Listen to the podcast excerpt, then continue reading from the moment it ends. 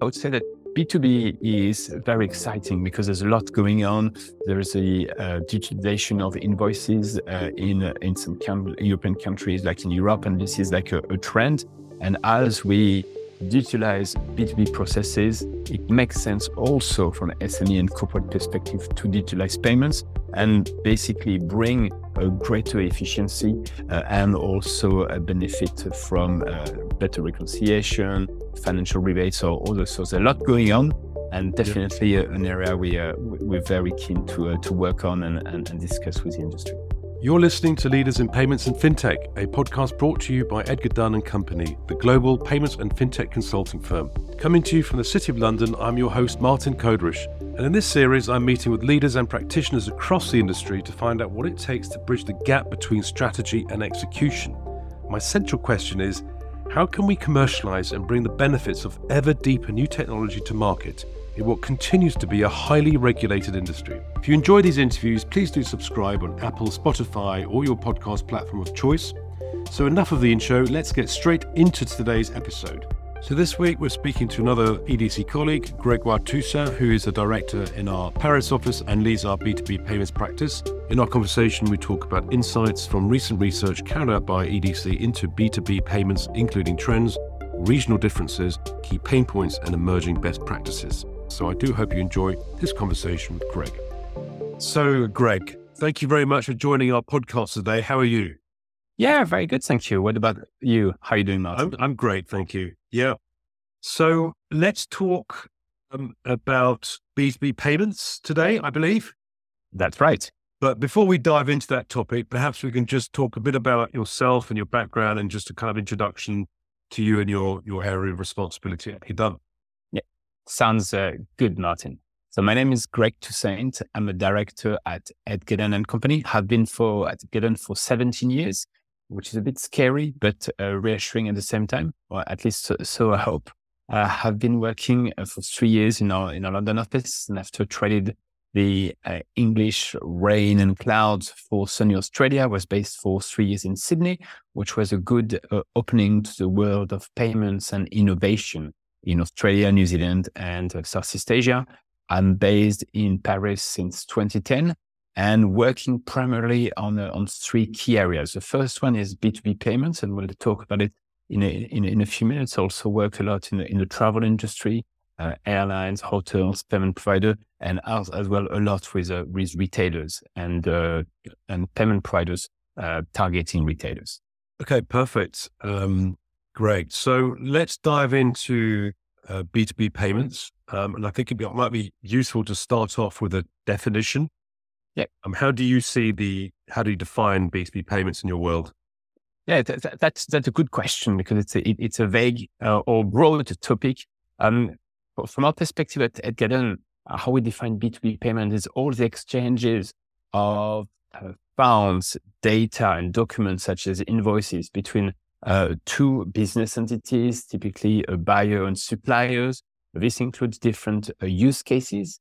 Uh, it can be like uh, supply chain payments, uh, purchase of goods and services, but also go beyond, uh, especially in terms of B2B e-commerce, B2B marketplaces, B2B cross-border.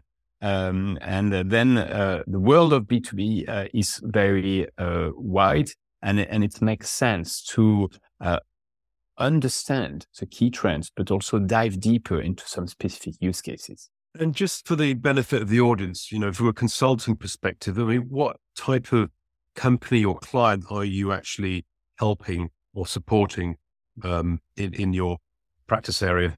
Yeah. The, the, good thing is what, what we do at Edgar and Company, we have a 360 degree perspectives on, on payments. Uh, we can work with uh, regulators, uh, central banks, with uh, payment schemes, the likes of Visa, MasterCard, American Express, or, or, or, Discover related to B2B payments to better understand the needs of the customers, being issuers or the end users, corporates and, and, and SMEs. We have worked also uh, time and time again with uh, issuers uh, that want to better uh, understand what are the opportunities to have the correct uh, product set in terms of commercial cards, but also in terms of ACH or other related commercial products. and uh, also with corporates because uh, increasingly so they understand that payment is key uh, to have a better cash flow to manage their working capital, uh, but also in some cases uh, to um, optimize their, their, rebates and uh, generate greater internal efficiency.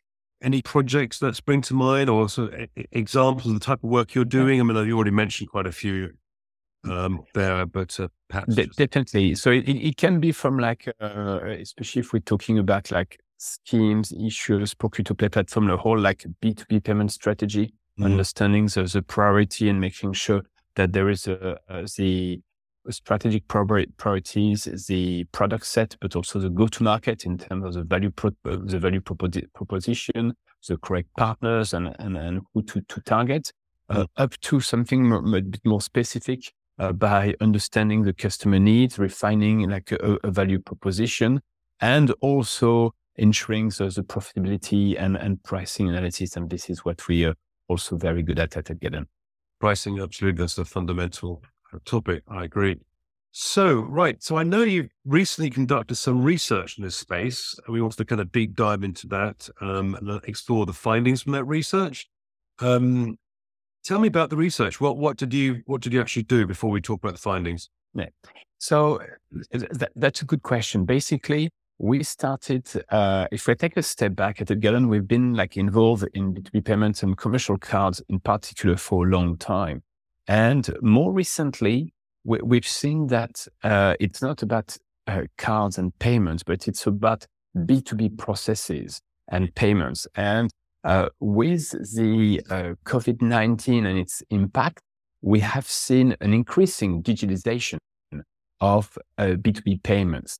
And after taking part in conferences, having quite a few discussions, we thought, well, let's capture the key trends, the changes that are happening, happening actually at the, at the moment in the industry to describe and capture the increasing di- digitalization of uh, B2B payments with a view to understand major pain points, best practices. Uh, to do that, we leverage our experience, uh, our expertise at Edgar Dunn. We, we also uh, did a, a, compelling research study uh, based on 150 plus interview with the whole value chain. We had more than 100 interviews with uh, corporates, uh, main, predominantly in North America, in, in Europe, and but also with the whole uh, payment industry, payment networks, tier one issuers, acquirers, procure to pay platform.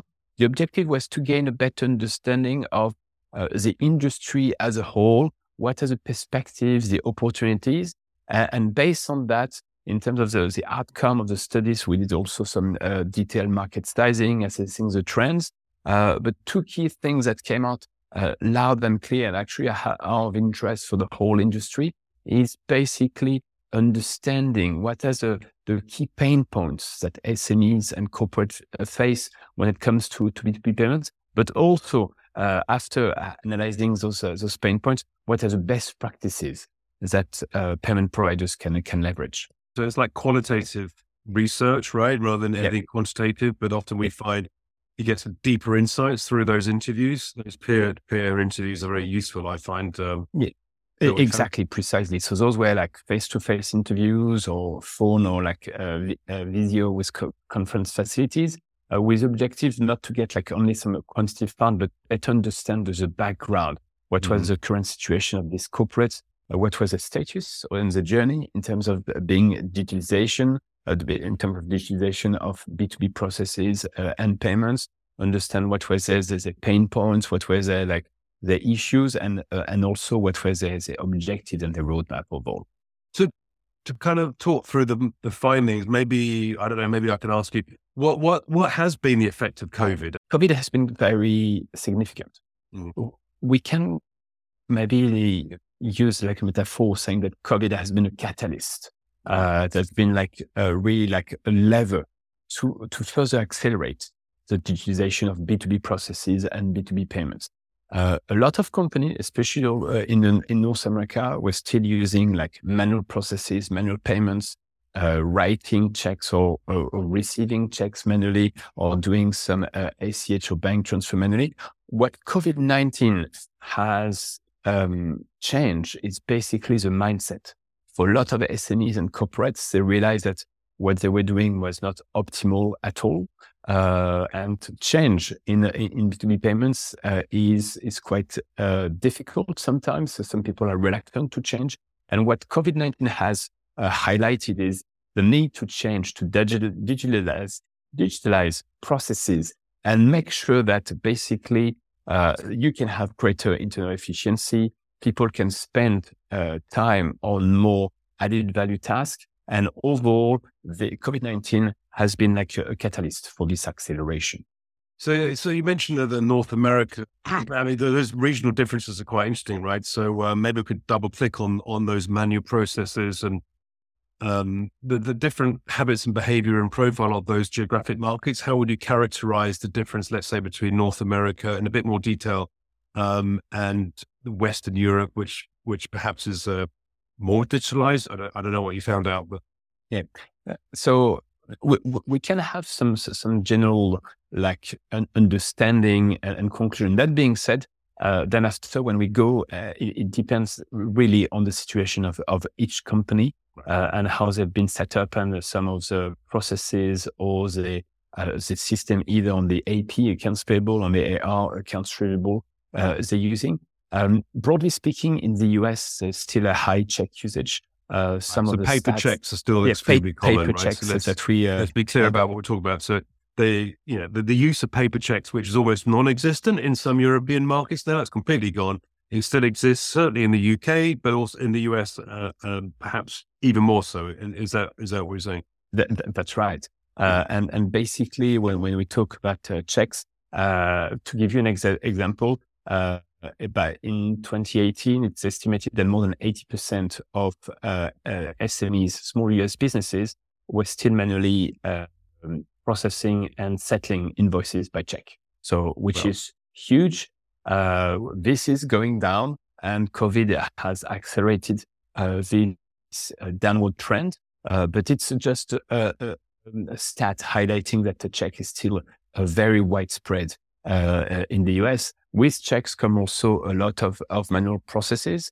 Uh, other than that, we can see that ACH is growing significantly. And um, what's interesting in the US, because uh, the cost of payments acceptance is maybe more broadly culturally accepted versus versus Europe. We can see a, a significant trend uh, with the uh, usage, the adoption and usage of of virtual cards uh, to pay your suppliers or uh, to receive uh, payments for, from your client from a from a B two B perspective. And the payment in itself is relevant, but what is increasingly relevant, which is everything which is around the data you can receive, how you can process documents such as invoices to try to um, pro- streamline, digitalize, and make sure that the processes can be more efficient altogether. So you mentioned so virtual the, card yeah. there. Sorry, Greg, carry on. Yeah. So this is for the US. If we if we look at right. uh, uh, at Europe, uh, still some countries, uh, France and the UK, where checks are are, are being used. Uh, uh, in, in particular for, for, for B2B. Uh, other than those two countries, uh, checks are almost uh, non-existent. And, and there's a bank transfer uh, are, are, primarily used for B2B. We can see that virtual cards may be relevant in, in, some use cases when, especially when it comes to working capital or, or cash flow management. Oh, that's really interesting. Okay. So let's just, um, clarify what we mean by virtual card? Yeah. So uh, a virtual card is basically um, has the same attributes as yeah. a, a, plastic card, the, the, card that we all have, uh, we, all, we all have in our in our wallet. Except that there's uh, a virtual card, it's virtual. It doesn't have like a, a plastic card. That being said, it still has uh, the the PAN, all the 16 digit for like a, a Visa Mastercard card, expiry rate, uh, expiry date, and as a, a CVV. Um, but the, what, what, allows a, a, virtual card is uh, you can uh, is more flexibility. You can generate a virtual card for specific payment. Uh, I need to pay my my, my supplier uh, for uh, thirty thirty thousand dollars. I can uh, on the spot issue a virtual card, which will be uh, for this specific amount, restricted right. to this supplier or a specific industry code, and basically provides increased flexibility and uh, also uh, decrease the, fraud, the potential for fraud. So you can lock in some controls around the, the usage of that card. Precisely. Right? Mm. So it's more than just a digital card, which yeah. we might be familiar with on, a, on the consumer side and some of our challenger bank wallets. You know, we have digital cards, but virtual card is a step further. And I think it kind of comes out of the B2B space. Is that fair to say? The, the usage of virtual card is a B2B payment. It, it, it, it, has uh, like the, the, I would say the largest use uh, at, at, the moment is in, in the B2B space. Uh, the, it's really developed in the B2B uh, travel when like some travel agencies use some virtual cards to remit funds to, to hotel and, and airlines. Uh, and now it's getting more broader in different types of uh, of B2B, especially for for supply chain management, but also for some marketplaces or or B2B e-commerce. That's that, that's where uh, and there's like uh, from a perspective at Edgar Dunn, uh, significant significant growth potential there. Is a kind of procurement card? Is it? Is that another way of looking we, at it? We can call it. We can cook it. It, it is related to uh, to a P card, but it really depends also on the on the flexibility, the set of controls Mm. that you have and related to the card issuing platform uh, and how you distribute the card and how it can be accepted uh, right. overall, plus the data which is uh, uh, related to the card as well. And I mean, I think another sort of benefit of virtual card is it can be automated, fully automated, and there's APIs you can you can use to just automate the process. So exactly, yeah. Uh, because w- one thing is to uh, issue the, your, your card, but then after on uh, if you want to pay your supplier by card, the supplier has to process uh, the card. So at some point, you had some virtual card, but they were sent by fax or by emails, which is less than optimal to say the least. Uh, so n- now what you want is you send the, the, card directly to the acquirer of the supplier if they accept card payments. And if they don't, you, you can do some card to account whereby uh, the card is received uh, by uh, the funds are received by a payment provider, and then after they're sending the money by ACH to the supplier, together with all the relevant data, invoices, uh, and others to facilitate the, the reconciliation right. and to have some automated processes. So you've observed, just to go back to your initial observation, that in North America, virtual card is on the rise as a replacement for physical checks, right? Yeah. That's right. And in in Europe, um, uh, the the it, we obviously don't have physical checks. Mainly, they already disappeared long ago, and there's a strong reliance or usage of ACH. Yeah, uh, but uh, ACH are more uh, broadly used. Um, and I would say that uh, virtual cards uh, can be interesting. It will not be replace 100% of right. of ACH or bank transfer. That being said, in some cases, uh, virtual cards can have a, a, a really can be really interesting uh, for uh, both buyers and suppliers. Yeah, let, us take an example. Say that, for instance, uh, I am a supplier and uh, I am cash poor. I would like to be paid faster by uh, the buyer. So I'm going to say, hello, Mr. Buyer.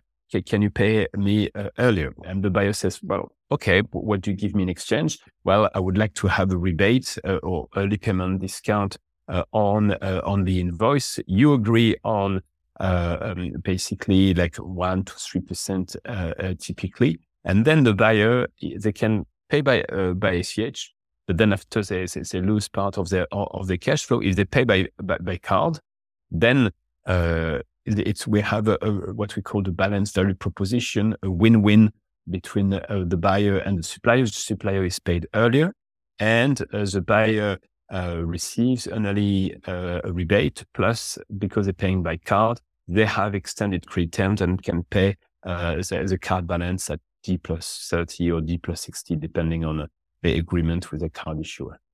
And, and that kind of model is emerging, I think, quite strongly in some e-commerce platforms, B2B. Mm. It's actually emerging in, yeah, in, in all type of, uh, of use cases. So, uh, right. B2B travel, like when uh, agent, travel agencies are paying, uh, hotels, airline and travel suppliers. It can be also uh, developed for, uh, in terms of supply chain and uh, or as you mentioned, B2B commerce, B2B marketplaces.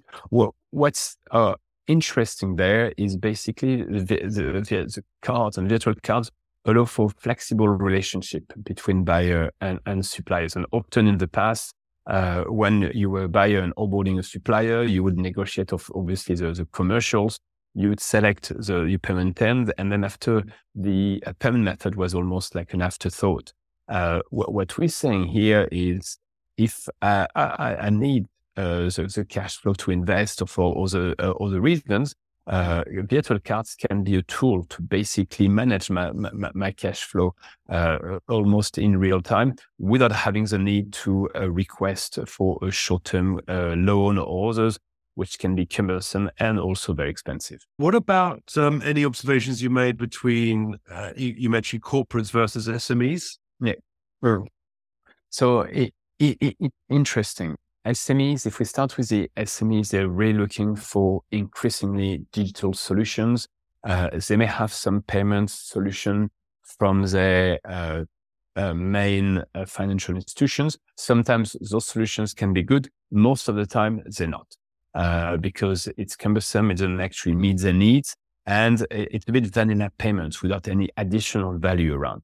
What SMEs are looking for is digital solutions uh, they, they can go online, they can select the, package or the solution they offer, uh, the that is offered. And after they use this solution for payment, but also for all the what's around the integration with the ERP, the accounting software. They can also have uh, some, when if we have a look at expense management, if they have a card, they can have an expense management solution, which is uh, directly linked with their card and great, bringing greater efficiency uh, for their travelers. They don't have to spend hours doing the expense report, but this is like integrated and then after you only need to validate um, mm-hmm. your, your expense management. So uh, overall SMEs, I would say are looking for digital solutions integrated with their systems so that they have the payment methods that allow them to capture the, the, the spend, but also uh, generate uh, greater efficiency because as SMEs have limited number of people, what they really want to do is to to focus on uh, their uh, core business. Mm-hmm. So this is for SMEs. For corporates, uh, the level of complexity is uh, is far greater because we're talking about a higher number of employees, also higher turnovers. You have some system in place uh, either on the accounts payable when they need to pay the invoices on the account receivables, uh, where uh, they uh, they receive their um, uh, they receive invoices. And basically, here I would say that uh, if we have a look, and this is basically some of the pain points we we have highlighted in in, in the white paper we we're currently working on, is basically um, a lot of manual processes and payments, as we have highlighted. at, that, that the first uh, major pinpoint. We talk about checks, but also some uh, ACH payment that can be done manually, uh, as opposed to doing uh, automatically on in, in bulk all the processes. Uh, to, for instance, to process a check, but to uh, create an invoice or process this invoice the, the other pain point that we've seen also with, with corporate is often uh, some issues in related to cash flow management and, and payment delays, uh, because those can be harder to uh, to handle when you're large uh, corporates, and so sometimes there's a lack of flexibility. Understanding the cash flow, the payment delay uh, is definitely uh, important, and it's also related to, to the third pain point this is related to uh, B2B processing and payment. We've, we've said that it's getting increasingly digitalized. And basically, there is uh, an increasing level of complexity. More uh, providers are doing uh, uh, either are doing some M&A activities or expanding their value proposition. And this is confusing to a certain degree for corporates because they do not understand exactly which, which player is doing what and how they can, as a corporate, benefit uh, from uh, the solution that are offered to them. Uh, the, the, fourth uh, pain point that we've seen that corporates are, facing is uh, basically the lack of integration with the existing system. They have some system either on the AP or the AR side, and if they're looking for additional software solutions that can facilitate, they don't want to have like a, a hundred man days integration, uh, or because a uh, it will take some time to uh, convince internally, but then after to put to put it on the roadmap and after, and then after actually doing the implementation. So having uh, an integration which is uh, easier uh, is definitely a plus for uh, when it comes to uh, to B2B payment. The other pain point that corporates face is they do not necessarily have a clear understanding on their cost. Uh, and here by cost, we split it in two parts. The first part is a direct cost. So everything that is at the bottom of an invoice from like a B2B process or B2B payment perspective. Uh, this is uh, relatively easy to do. You take, for instance, your payment providers, you have a look at how much you pay and you have an understanding of your direct cost. What is harder to get is what we call the indirect cost. All the costs that are related to uh, manual processes. Uh, uh, I'm taking like, for instance, like several thousands of invoices per month. What is the work- workload related to, to, to process or invo- invoices? And basically, what is the cost associated to those?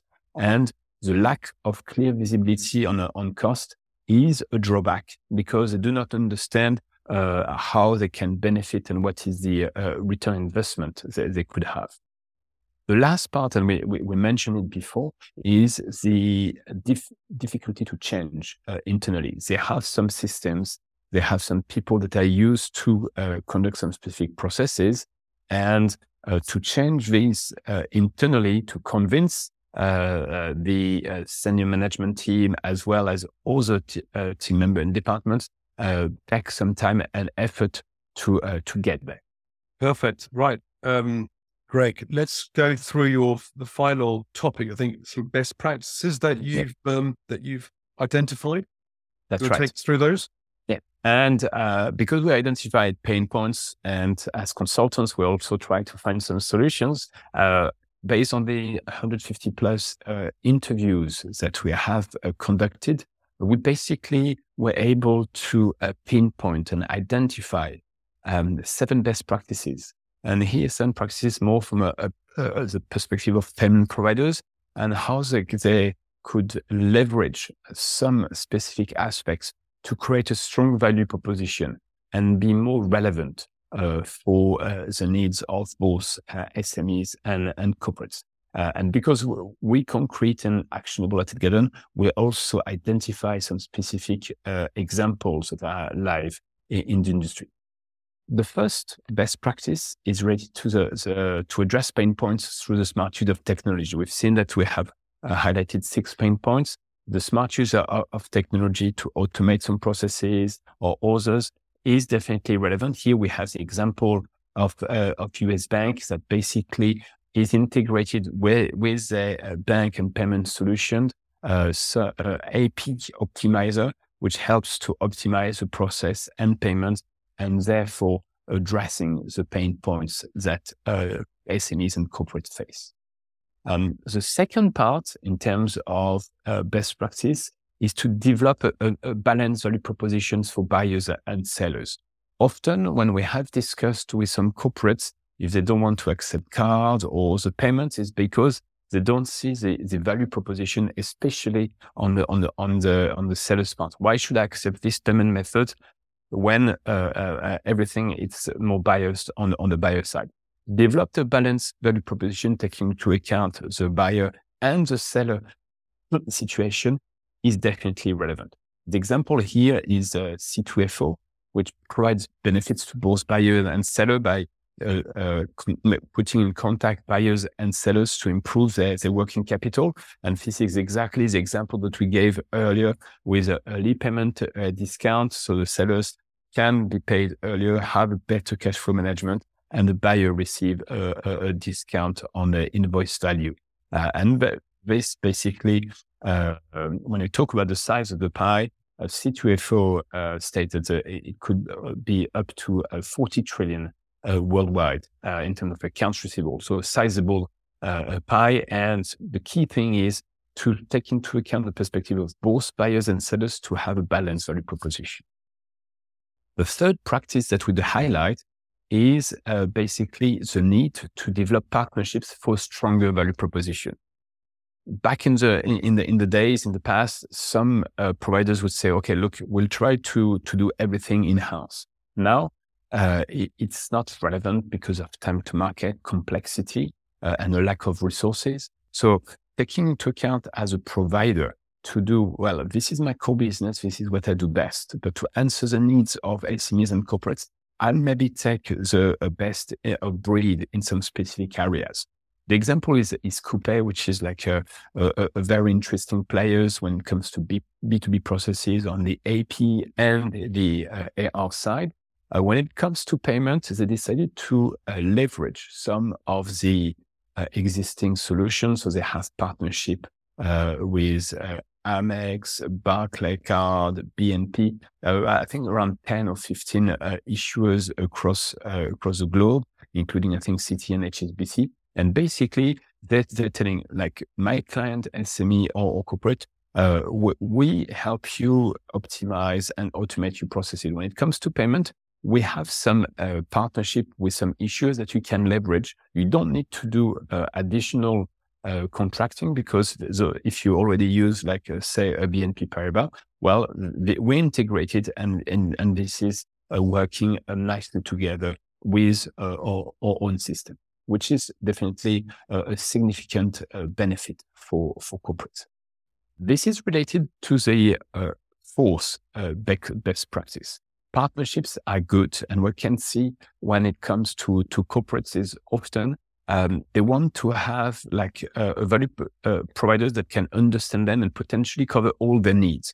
That's why we, we, we think that having a modular, uh, modular all-in-one end-to-end and flexible value proposition is key. Not doing everything in-house, but say, look, uh, your needs on the AP side are those, and we can cover this and this ourselves, and the others uh, with a partner. And by the way, uh, you don't have to take everything, but you can take some specific modules that will fit your your, your particular needs.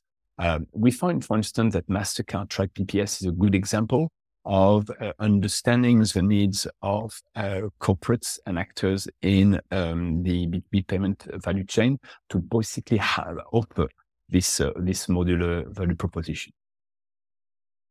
The fifth uh, best practice um, is still related to partnership, uh, but not from a technical perspective. We believe that uh, payment providers can leverage indirect sales channels to increase reach and, and exposure uh, what is relevant is sometimes a partnership is uh, from a technical perspective, but when you develop it to the next stage and say, look, this becomes a sales channel for us, you can really uh, buy, um, add some value to your customers and also uh, generate much more reach and exposure.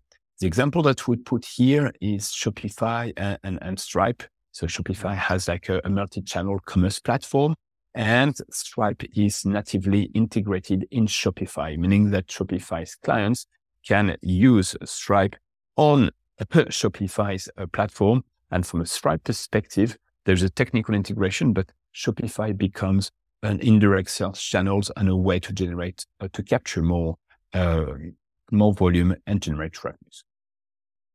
The sixth one uh, and the sixth best practice is related to integration we mentioned in one of the pain points was the difficulty of integration. And one of the best practice is basically to facilitate this integration of, of, of payment solution with existing platforms.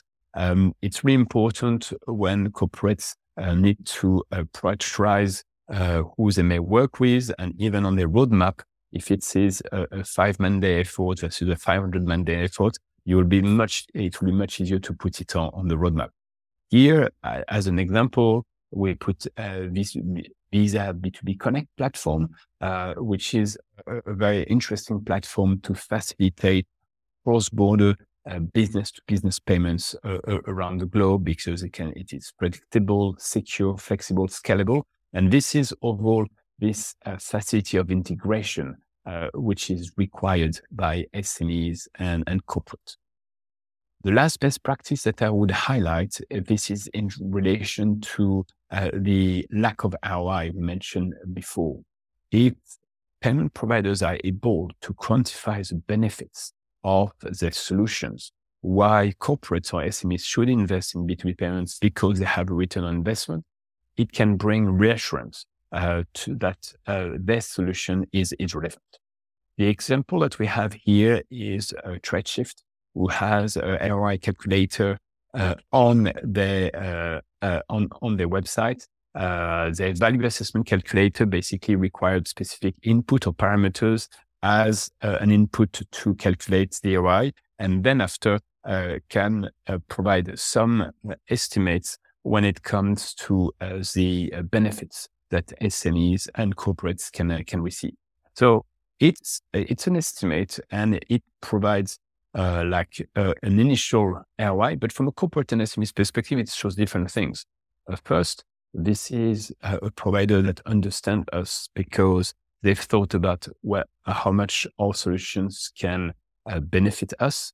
Second, they have experience because they come up with some estimates and uh, basically we understand with a, a first uh, draft ROI. And the last one is uh, it's maybe a way also to work together with the corporates and basically initiate a discussion in terms of we've come up with some estimates based on our experience. Maybe let's go dig, dig a bit further to see if this applies to you. And then after to try basically quantify the benefits.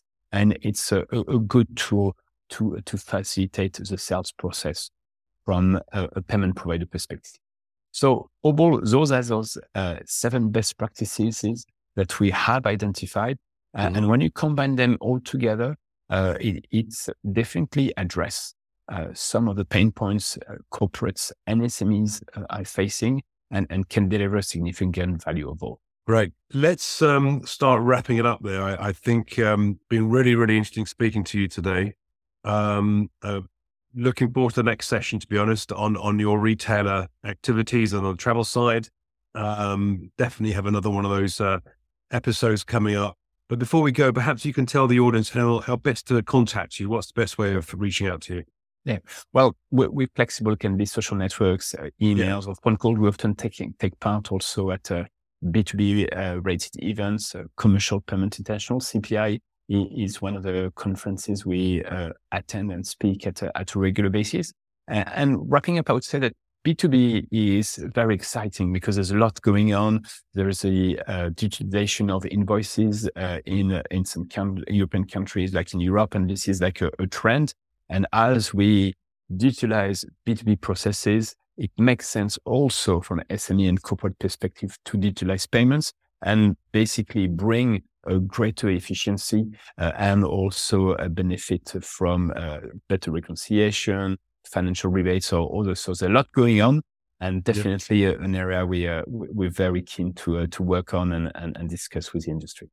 Okay, perfect. Well, um, Greg, so you're on LinkedIn, no doubt. You can be reached by our email. We'll put all yep. these details in the show notes so uh, the audience can reach out to you. Um, thank you again today um, for your time, Greg, and um, see you next time. Yeah, thank you, Martin, and have a right. good day, everyone. Thanks for listening, and I hope you enjoyed today's episode. To hear more interviews, please do subscribe on Apple, Spotify, or your podcast platform of choice. It helps and means a lot. Also, I welcome any questions, ideas, or suggestions, so feel free to make contact and say hello. Reach out to me on LinkedIn or at edgardunn.com. You can send me a message there, or you can email me on martin.koderisch at edgardunn.com. I look forward to hearing from you, and I will see you next time.